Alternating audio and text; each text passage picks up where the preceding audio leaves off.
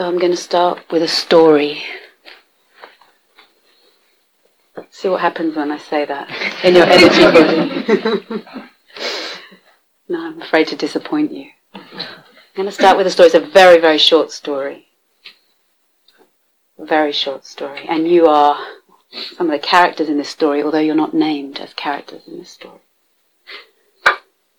And I encourage you, if you can, to listen to this very short story with your energy body, with your belly, with your bright minds, with your heart, your heart as sensitivity, and your heart as the eye of the soul, who walks that line of not making this real or unreal. And listen with your imagination. Don't be too quick to nail the story in a box to explain why this mysterious thing happened, what it's called, what it can be put down to. No relationship thrives when we suffer from single vision and only see it one way. Once upon a time, there was a small planet. And on this planet, there was a single-celled organism.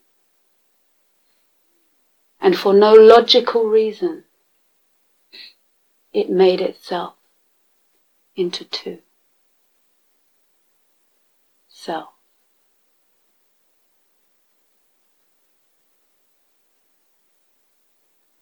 For no logical reason,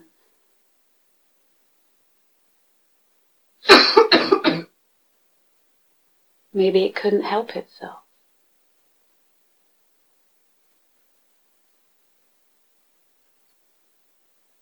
Breathing with your body,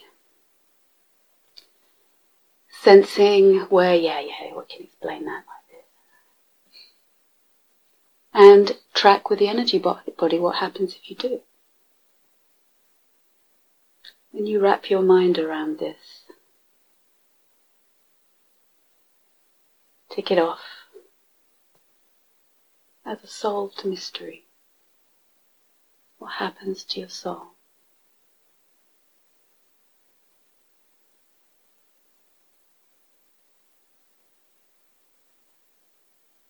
Once upon a time, there was a small planet with a single cell that couldn't help itself but to divide into two. Maybe it still knew it was one. Maybe it didn't. And what could it do once it was two? What can we make once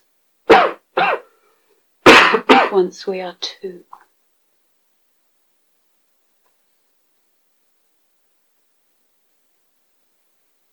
We're made in two-ness. Physically made. Psychologically made in relationship.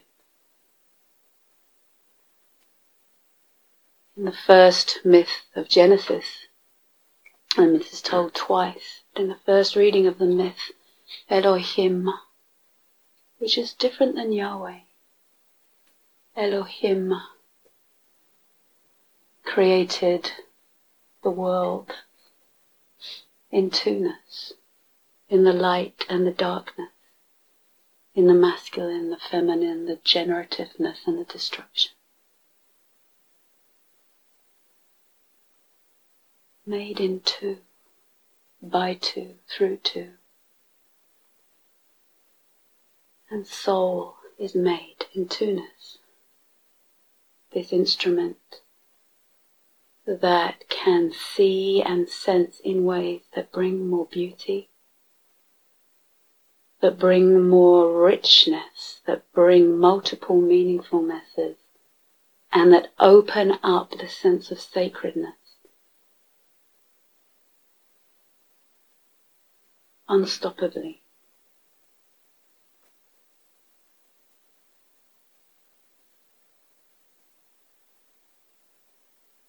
When you are sensed with soul, the one sensing you knows that you are many things, that you are multiple.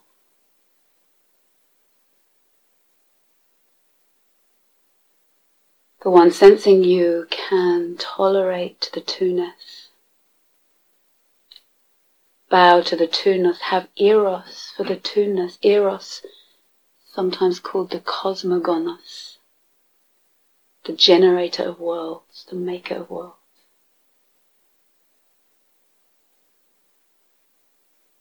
When you are seen by someone with metta, with karuna, with mudita, upeka, they also know you are not just the person of your history or the conditions that have made you you.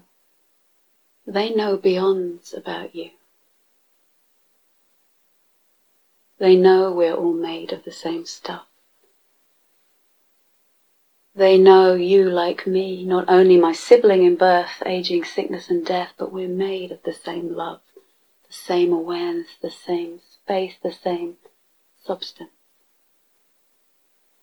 But one who sees you with soul also sees that those beyonds about you, that draw, that mystery about you, that which cannot be reduced to your history, your parts, your gifts, your, your disturbances. The one who sees you with soul also knows.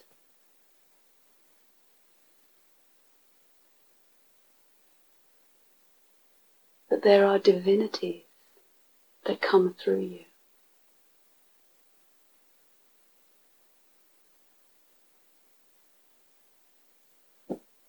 That have character, that have personhood,